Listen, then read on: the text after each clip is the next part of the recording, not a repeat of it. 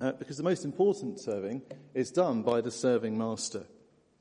And we just saw on, uh, on the PowerPoint screens there uh, a verse from Mark's Gospel. Uh, if you want to look at it in the Bibles, you can do. Uh, it's on page 1015 in the church Bibles, and it's from Mark chapter 10. Mark chapter 10, verse 45. So page 1015. It's on the right hand side of the page, um, almost kind of halfway down.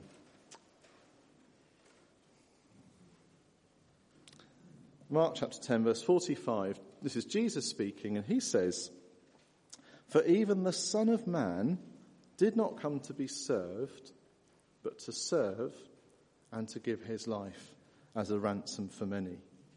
We'll think in a moment about the kind of context of that, where, where that came from, why he was saying that. But it was a really shocking thing for Jesus to be saying. Son of Man is a, a title used by Jesus to refer to himself, uh, and it has its root ultimately in one of the Old Testament prophets, a prophet called Daniel. And uh, he writes in Daniel chapter 7, you don't need to turn to this, but you can if you want. Daniel chapter 7 verses 13 to 14, Daniel writes, In my vision at night I looked, and there before me was one like a son of man, coming with the clouds of heaven. He approached the Ancient of Days as a kind of description of God and, he, and was led into his presence. He was given authority, glory, and sovereign power. All nations and peoples of every language worshipped him. His dominion is an everlasting dominion that will not pass away, and his kingdom is one that will never be destroyed. Now, Jesus was a man, but he was not just a man. He was the one who'd appeared in Daniel's vision. He appeared in human form, like a son of man. Although he's the Lord's anointed king, the Messiah, the Christ. He's the one who has this, this authority, this glory, this sovereign power. Every nation worshipping him. He's the one whose dominion, whose reign lasts forever and will not ever pass away. He's the one, the Son of Man, who came. He chose to come. And even he, Jesus said, even he, though he had the right above anyone ever to, to be served, though he had all the right in the whole universe to be served.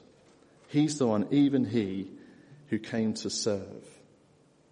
And he served by giving his life, giving up everything. He poured himself out even to death, a shameful death, even death on the cross, the death of, of scum, executed uh, as a criminal, though he was innocent.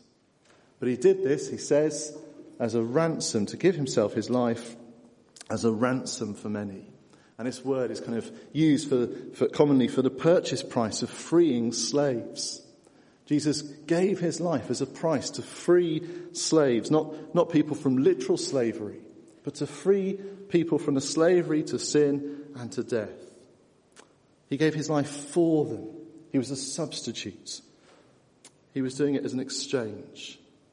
And it was for many. There were vast, immeasurable effects of this. Isaiah had prophesied in chapter 53 that the Lord's servant will justify many. He bore the sins of many.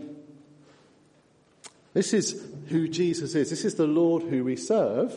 He's the serving master. He's the one who could have just lapped up all the praise and all the serving but he emptied himself, poured himself out, humbled himself to death on a cross to serve many, to bear the sin of many. And the most important question this morning is do we know ourselves in that number, in that many? Are we among those who Jesus has paid the price to set us free by his substitutionary death? He invites all of us, whoever, whoever we are, whatever our background, whatever's going on in our life, whatever has gone on in our life, whoever we are, wherever we are, He invites us and He won't turn us away. He invites us to come to Him, to trust Him, to put our faith in Him, to follow Him, to trust in His death on our behalf. Uh, but all of this turns around, it turns on its head our approach to serving. Jesus serves us before ever we serve him. He serves us. His role is to serve. Our role is to be ransomed like a helpless slave who can't buy themselves out, who can't get their freedom, who can't do anything to help themselves. His role is to serve. Our role is to be ransomed. His service comes first. I wonder, uh, as we kind of looked at those PowerPoint images, where you kind of were thinking, where you, how you feel about the one you're serving. But he doesn't want you to serve uh, out of duty. He doesn't want you to serve out of feeling like you've got to earn his favour. He doesn't want you to serve like he's a boss who, who, need, who you need him to kind of say, well done. And some of those images on there. That's not why he wants us to serve. He's the one who served us first. He gave himself first. And uh, he doesn't want our service at the expense of our joy in him either. And there's kind of all sorts of things, we haven't got time this morning, there's all sorts of things we could explore about why we serve and, uh, and kind of the problems with that and, and how we can kind of grind ourselves down, how we can squeeze out our joy in Jesus in our serving. He doesn't want that. He didn't come to be served. He came to serve. We'll think a bit more about that a bit later on. But there is an example here for us to serve. The context of this verse uh, in Mark 10 uh, is kind of, if you still got it open, uh, starts kind of really in verse 35 of Mark 10. Uh, then James and John, two of Jesus' followers, the sons of Zebedee, came to him. It's Mark 35, Mark 10 verse 35. Teacher, they said, we want you to do for us whatever we ask. What do you want me to do for you? He asked. They replied, let one of us sit at your right and the other at your left in glory. You don't know what you're asking, Jesus said. Can you drink the cup I drink? Or be baptized with the baptism I am baptized with? We can, they answered. Jesus said to them, You will drink the cup I drink and be baptized with the baptism I am baptized with. But to sit at my right or left is not for me to grant. These places belong to those for whom they've been prepared. When the ten heard about this, they became indignant with James and John. Jesus called them together and said, You know that those who are regarded as rulers of the Gentiles lord it over them and their high officials exercise authority over them. Not so with you. Instead, whoever wants to become great among you must be your servant, and whoever wants to be first must be slave of all. For even the Son of Man did not come to be served, but to serve, and to give his life as a ransom for many. So, if even Jesus humbled himself to serve, it follows that those who follow him must also become servants. Good enough for him, good enough for us, right? So, he is the serving master, but we are to be, we are to be, um, sorry, we are to be serving the master. He's the one who came to serve, but we ought to be like him. We ought to have that same attitude and that same heart. And uh, one of the places we could go to see an example of this is, is in Romans chapter 12.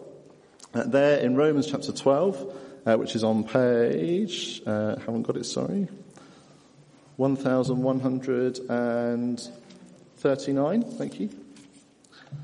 Page 1139.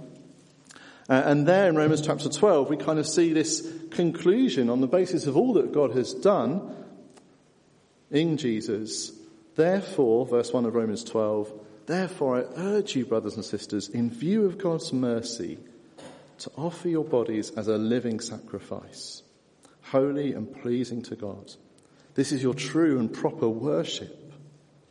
So our serving is, is part of our worship. Do not conform to the pattern of this world, but be transformed by the renewing of your mind.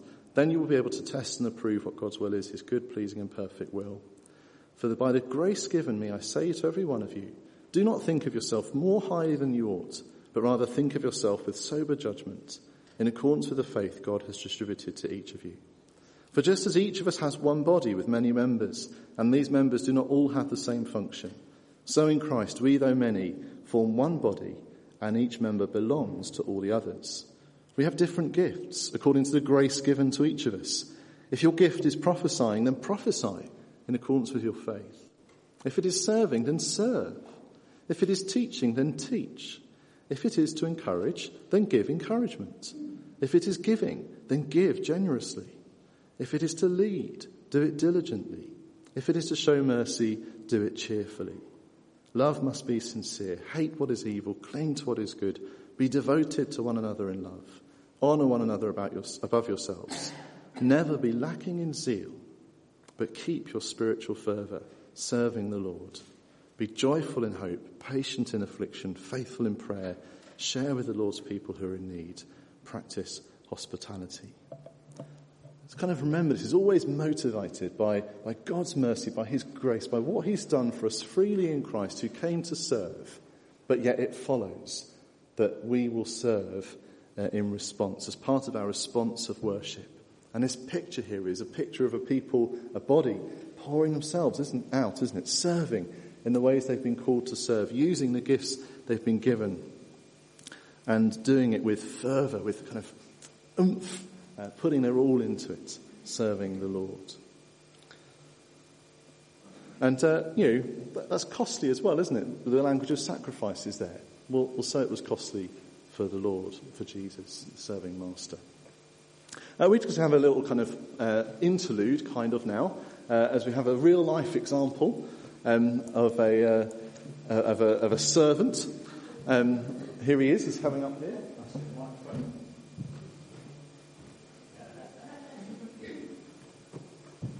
This is Ardell, if you don't know him. He's Ardell if you do know him. Um, testing, testing. Yeah. cool. Uh, so I was just want to ask you, kind of, you serve in a number of ways in, in church. Most of us will be aware of that. I want to ask you why that is and what kind of motivates you to do what you do. Okay.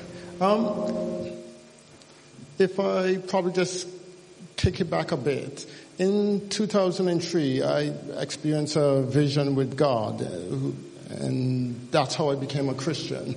My impression of God in the beginning was, and you might have saw from some of the pictures, a very taskmaster oriented, someone who criticizes you for every mistake. But in my encounter with God, and as I began to read the Bible, I, I saw what God was like, his character, and I experienced Jesus. And when I realized he was a, a, a, servant, someone who came across and helped the needy. He went out and, and, and dealt with people. He washed his disciples' feet. I was like, wow, this is an amazing character. This is not who I, I thought God was. And I think that set the example for me to say, actually, that's why I want to be like. That's what I want to model. And that's what I want to do. I want to serve because God served me before I even knew him. So that's kind of what my motivation was, just looking at the character of Jesus and seeing all that he's done. And I think you touched on it before because he loved me even before I knew him. He died for me even before I knew him. I just felt humbled by that and it just inspired me to want to go forth and just help others as he's helped me. Great. That's cool. Um, glad we agree with each other. um, uh, and what gives you most joy in? I think just the fact that knowing in whatever I'm doing, whether it's visible or non-visible, I'm worshiping God in that instance. So some of you might be aware after church, I go about, I might straighten the books. I'll be very fastidious about straightening the chairs, making sure they're all lined up. And it might seem a bit over the top, but sometimes I'm just really excited saying I'm worshiping God by making sure the place looks good. I'm worshiping God by making sure uh, the parents are, sorry, the kids are aware of what time it is. I'm worshiping God in every small aspect I do and knowing that it's something that's pleasing for him in the simple tasks that I could do, um, just, yeah, it really excites me. Cool. Uh, that is kind of like a, an inspiring um, testimony of kind of, you know, a great reason and a great thing to be enjoying worshipping while we're serving. Not always easy. Um, Not you always. have this kind of, you have this um, uh, dream of a kind of culture of, of a serving church, don't you? Yeah. Tell us, inspire us with your, with your So, um, not all of you will be aware, uh, there was a period of time, um, and I won't say I'm absolutely over it, where I did feel I, I, I, reached the end and I was like, God, I, I'm, I'm really excited about serving, but maybe in my capacity of service coordinator, I'm getting a bit tired. Um, and at that point, uh, John um, Ayrton, uh, the pastor of the church, uh, was doing some mentoring, offering some mentoring, and I said, actually, this might be a good time to chat it through with him and see what it's like, and maybe decide if I should step down. And I think through discussions with John in the mentoring service and prayer, I actually rediscovered, it's, it's not so much that I was tired, but I, I lost my vision of what I was doing in my. And in that, I had this vision of something I, I just called the serving church, where everyone in the church, everyone who's here, not here, but how we're all engaged in supporting one another, going forth in portrait and helping each other, so that not a single person in the church ever feels that they're isolated, that they're on their own, or that they're overwhelmed by what they're doing. So any gaps we saw, where people were struggling, as a church, we would be overflowing with volunteering, saying, this mightn't be my particular gift, but I can still help you. Um, and it was just something that I thought actually it's something in the stewarding um, area and it's something more we'll be talking with the stewards to say how can we actually um, become part of the serving church? How can we engage with everyone here and just really serve and not just do what we're asked to do in the sense of maybe uh, straightening chairs, welcoming people, take the offering, serve the communion, but actually serve the church, the people itself as well. So that's part of the vision I have and I'll go into a bit more detail with the stewards on what I might see that play out with, and hopefully through prayer and guidance and in discussion with elders, we might see a bit of transformation in the area that I'm involved in. Great, thank you. Um, and you're waving a book around. Yeah, I, I, have my microphone turned off. It's my fault. Um, you're waving your book around. Um, do you want to tell us about that before you before I yes. send you away? so this is just a book for anyone who's um, uh, never read it. It's called Serving Without Sinking. Um, if you're involved in a ministry, or not involved in a ministry exactly, but sometimes you feel as a as a Christian, you're a bit tired. You have the work-life balance or the study-life balance, and then there's church on top of it. How does that all tangle into the mix? This is a fantastic book. Um, I, am happy to talk to you about it, about it more and lend it to you if you want to read it. But uh, it, just really helps about looking again on why we serve, and it goes back again to the heart of we're serving Jesus, not necessarily the physical church, not necessarily the uh, organization or the people, but God, and just really connecting back to that. Mm. Great, thank you. It is a great book, and uh, had we had more time, we would have spent more kind of time today thinking about some of the themes in it. So, thanks, Ardell, um, and uh, Lord bless you in all that you do. Uh, right, we're going to carry on, um, and. Um, we've kind of thought about the serving master. Uh, talking about washing feet. I spent ages trying to find a, a, nice painting of Jesus washing feet, and I forgot to put the slide on. Never mind. Waste of time, wasn't it? Um, use it again one day. Uh, so yeah, we thought about the serving master. Uh, we thought about uh, the, the, the, the, call to be serving the master. Uh, and so finally we're going to think about building the body. And, uh, you know, I'm very clearly qualified to speak about bodybuilding. I'm, I'm, sure that's quite obvious to everyone. I don't know why there's sniggering going on there. I did go to a gym once, actually, about 18 years ago. Um, but you'll be relieved to know this isn't the kind of bodybuilding uh, we're going to focus on now. We're covering this topic of serving today because this series is based around a set of strategic priorities that we want to focus on in the coming years. Uh, and the priority that we're considering this week goes like this. Everyone in the church, that's everyone, all ages, is inspired and mobilized to use their gifts in line with their passions. And perhaps the most helpful place to go in the Bible for this is the picture of the body. We've already seen it uh, crop up in Romans and it's there in a few places. Uh, but among them is, is 1 Corinthians 12 and we're going to spend some time there now. Uh, that's on page 1153. We're going to spend quite a bit of time in this, so if you want to turn it, uh, turn it up, then do. 1 Corinthians chapter 12, page 1153, and we're going to start in verse 4. 1 Corinthians chapter 12, verse 4, page 1153. There are different kinds of gifts, but the same Spirit distributes them. There are different kinds of service, but the same Lord. There are different kinds of working, but in all of them and in everyone, it is the same God at work. Now, to each one, the manifestation of the Spirit is given for the common good. To one, there is given through the Spirit a message of wisdom. To another, a message of knowledge by means of the same Spirit. To another, faith by the same Spirit. To another, gifts of healing by that one Spirit. To another, miraculous powers. To another, prophecy.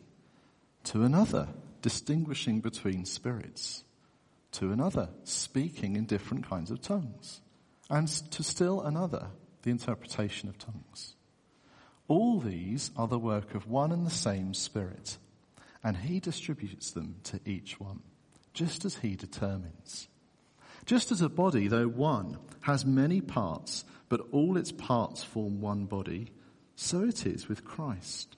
For we are all baptized by one Spirit so as to form one body, whether Jews or Gentiles, slave or free, and we were all given the one Spirit to drink. And so the body is not made up of one part, but of many. Now if the foot should say, because I'm not a hand, I do not belong to the body, it would not for that reason stop being part of the body. And if the ear should say, because I'm not an eye, I do not belong to the body, it would not for that reason stop being part of the body. If the whole body were an eye, where would the sense of hearing be? If the whole body were an ear, where would the sense of smell be? But in fact, God has placed the parts of the body, every one of them, just as he wanted them to be. If they were all one part, where would the body be? As it is, there are many parts, but one body. And skipping over the page to verse 27. Now you are the body of Christ, and each one of you is a part of it. And uh, there, Paul's trying to make obvious, as if it wasn't obvious already, that that's what he's talking about. That you, brothers and sisters, that you, the church, are the body of Christ. In the Greek, it's emphatic. Now you yourselves are Christ's body. And each of you, for your part, limbs or organs of it. The church of Jesus, it is one body. And if you are a follower of Jesus, then you are in that body already. It has many parts, many limbs or organs.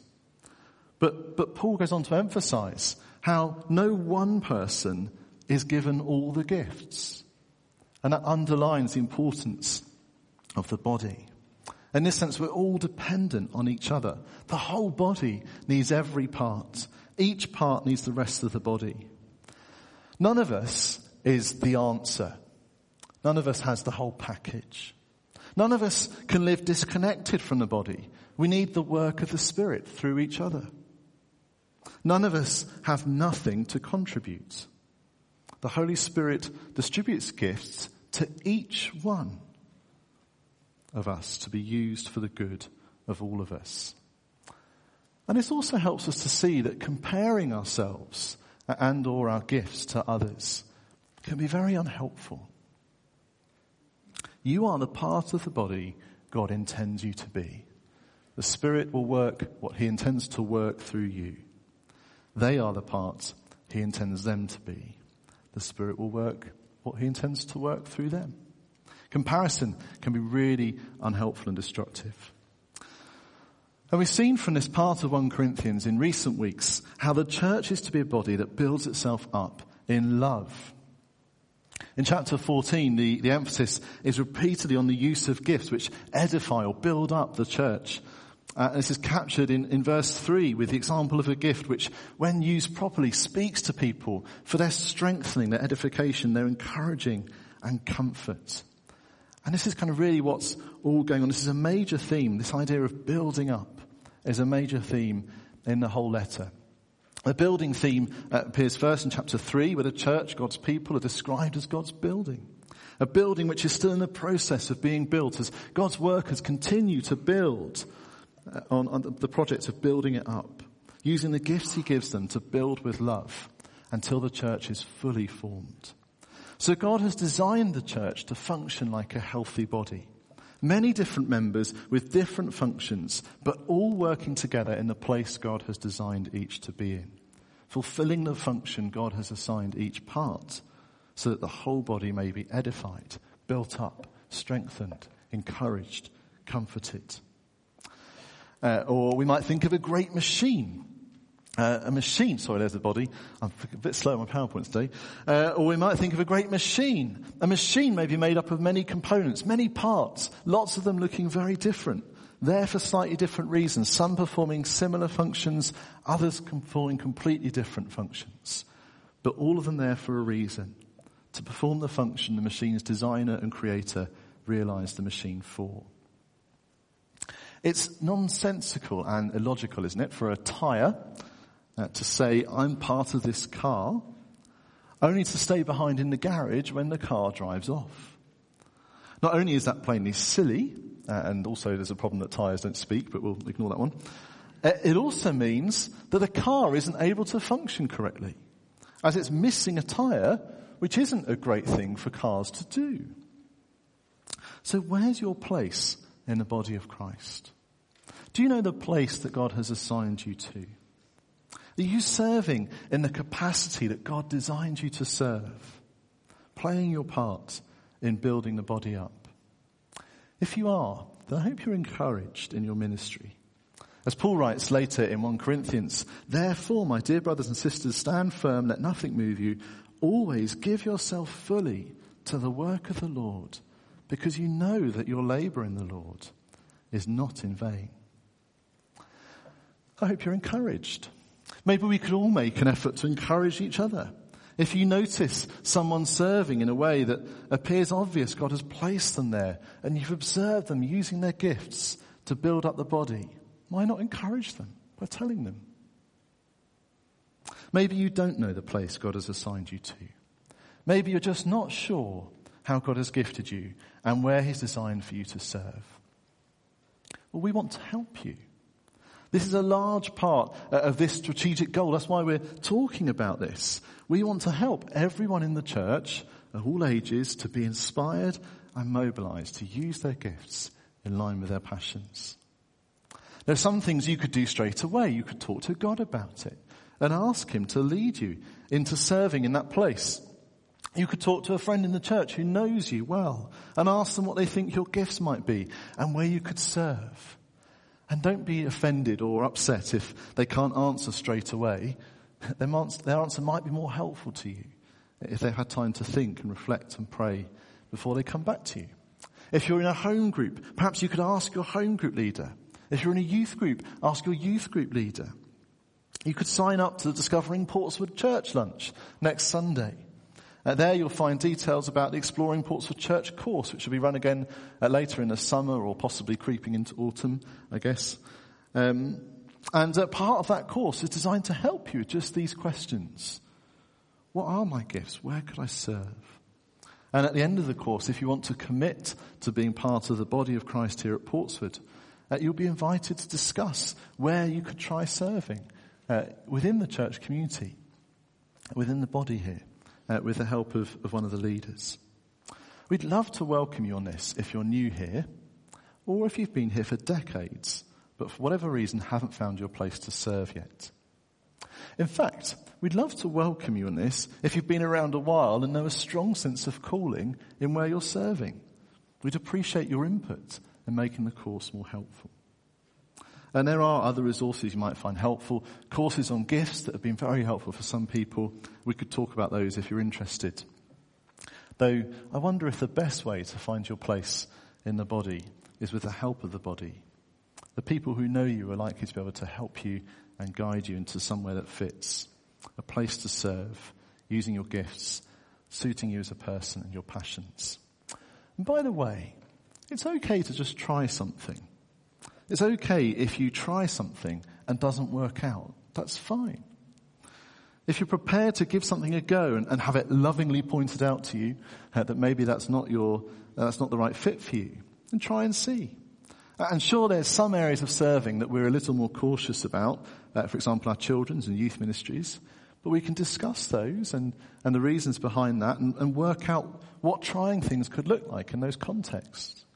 But there's so many opportunities to serve at Portswood Church. I'm going to do something which I may regret and list some of those opportunities. If yours isn't listed, it's either because you weren't listening or because I was testing you to see that you are listening, uh, and you can tell me afterwards if I haven't mentioned it. But here's just some of the opportunities. Uh, and I'm going to start with some of the teams that we're kind of actively trying to find people for at the moment, just because those are on my mind. But you could be serving in the lounge team, our, our students and young adults. You could be serving our student team, on our youth team, and our children's teams. We've got several children's teams where we all need leaders to be serving. Messy Church, we'd love to do more stuff with Messy Church. Great opportunities to reach the community, but we don't have the team we need to do what we'd like to do. Pod team. Uh, the other week there were over 80 children, plus their parents, and not enough people here to talk to them on, on team. You could join in with that. Uh, the worship band, we've been benefiting from their serving this morning already, playing an instrument or singing. The audiovisual team, also benefiting from them. IT support, maintenance team, welcome team. Think of the difference a warm welcome makes uh, and introductions to someone people can connect with. Refreshments, prayer team, Portswood prayer team out in the community, breakfast club, open door cafe, English classes, our world engagement and action team, communications and media, helping in the office, perhaps with gifts of administration, cleaning, befriending people, reading the Bible and praying with them or caring for them, making meals for people, pastoral care, service leading or supporting. Ardell's spoken about some of that. Home group leading, other leadership roles, trustees, for example, outreach teams, alpha community days, table tennis. And I'm sure I've probably missed something off. I hope not. But I may have missed a team off which you think I've mentioned. Uh, if I have, you can shout it out now. Wow, great. That's good. Um, oh, I'm a bit relieved now. Um, either that or you're fuming inside and you're just, I'm not going to say it. I'll tell him later. Um, but of course you're not like that. Uh, but uh, yeah, I just wanted to convey the kind of breadth and variety of serving opportunities there are within Portswood Church alone. Uh, and I haven't even mentioned other opportunities for functioning in the body of Christ within the city. Uh, whether that's a church project or Christian union, uh, I'm not going to attempt to start attempting to, to list all of those. But obviously, not all these teams or roles are suitable or appropriate for every person. But surely there is somewhere for everyone to serve. There has to be. That is how God has designed the body. Of course, things might look different in different seasons of our lives. Of course, we can't serve as vigorously uh, if we're restricted by illness uh, or a body that's just slowing down by age. But that doesn't mean the body of Christ spits us out or sheds us off and has no need of us. Perhaps our role within the body will be just different, but no less needed or, or valuable. An obvious example of this is the faithful prayer of elderly brothers and sisters who can't serve in the ways they used to. But boy, they dedicated in praying for us and uh, praying for the community, praying for us as individuals. Uh, I think of a, of a, couple who, who used to be kind of, you know, full on out there, uh, wacky missionaries uh, in uh, outback Africa somewhere. And but now, their old age, they can barely kind of move around their tiny flat that they've got. But they don't half pray. And uh, I know this, this lady in particular has prayed for me every day since I met her 18, 19 years ago, whenever it was. You, our service might look different, but it, it's in no means less valuable. You might be functioning healthily in the body, you might not be clear where you should serve in the body. I just want to address a third possibility, and that's that you may know pretty well where you could be serving, but you're not. You're not serving. You're not participating in the body. Uh, and if you're a follower of Jesus, but not actively participating, serving in the body, then you are missing out and you're impoverishing the body of Christ in which God has designed a place for you. Uh, perhaps you're kind of like a, a, dead arm. You know, if you kind of sleep on your arm for a long time and it kind of goes a bit, Ugh. perhaps you're, you're, a bit like that. Uh, or an isolated limb, but that's a bit more gross. Um, but yeah, I mean, you are isolated. You're not only depriving the body of, of health and function, but uh, isolated limbs don't tend to survive that long. That you might wilt and die spiritually. Are you in the body of Christ or are you not? If you're in it, then you know that where you are is not a healthy place to be. Please talk to someone about it. Pray with someone about it. See the prayer team later on. Meet up with a leader. Don't stay out there. You know, reading around the situation in the Corinthian church, I came across this quote from Gordon Fee, one of the uh, New Testament scholars, uh, and surprised, summarizing in his commentary on what Paul was um, exhorting the Corinthian church to do. Fee wrote this, it really stood out to me. They must cultivate loving, responsible relationships in the body of Christ, and their times of public worship must be for mutual edification, not for heightened individualistic spirituality, which in their case had become a false spirituality. Uh, and later, Fee writes, Paul puts his arguments together by insisting that in the gathered assembly, the single goal of their spiritual zeal should be love, which is expressed in the language of building up the church. And reading those quotes, it struck me that there's a strong message we need to hear in all this. We, we haven't gone wrong uh, in Portswood Church in exactly the same way that the Corinthian church had gone wrong. And yet, is it possible? Is it possible that our hearts might be just as bad? Even if the external symptoms look different, is it possible that for some of us, our gathering together has become more about me, what I can get, how I or my children can be served, what my worship experience will be like, the me focused, individualistic spirituality, rather than gathering together for mutual edification. That might be as simple as praying on our way to a church gathering, whether that's whole church on a Sunday morning or heartbeat or home group in the week, praying, Lord, help me to be a blessing to my brothers and sisters today, this evening. Help me to, to be one who serves, not just come and be served. Maybe there's a step before that. Maybe when we can't even be bothered to go. Uh, we're too tired, too fed up, more interested in comforting ourselves with the television. What difference would it make if we thought beyond ourselves on those occasions and went out and met with the Lord's people anyway, for the sake of others, seeking to be used by the Spirit to bless them and build the body up? This is uh, countercultural in our individualistic culture. Uh, we're kind of saying to be countercultural, not to be thinking about the self, but thinking about the body. And countercultural it may be, but you yourselves are Christ's body, and each of you, for your part, limbs or organs of it. All of which brings us back to where we started. When we think less about what we can get for ourselves and more about what we can give for the benefit of the body, we're being more like Jesus, our serving master. Philippians 2 seems a, fitting place to draw this all together.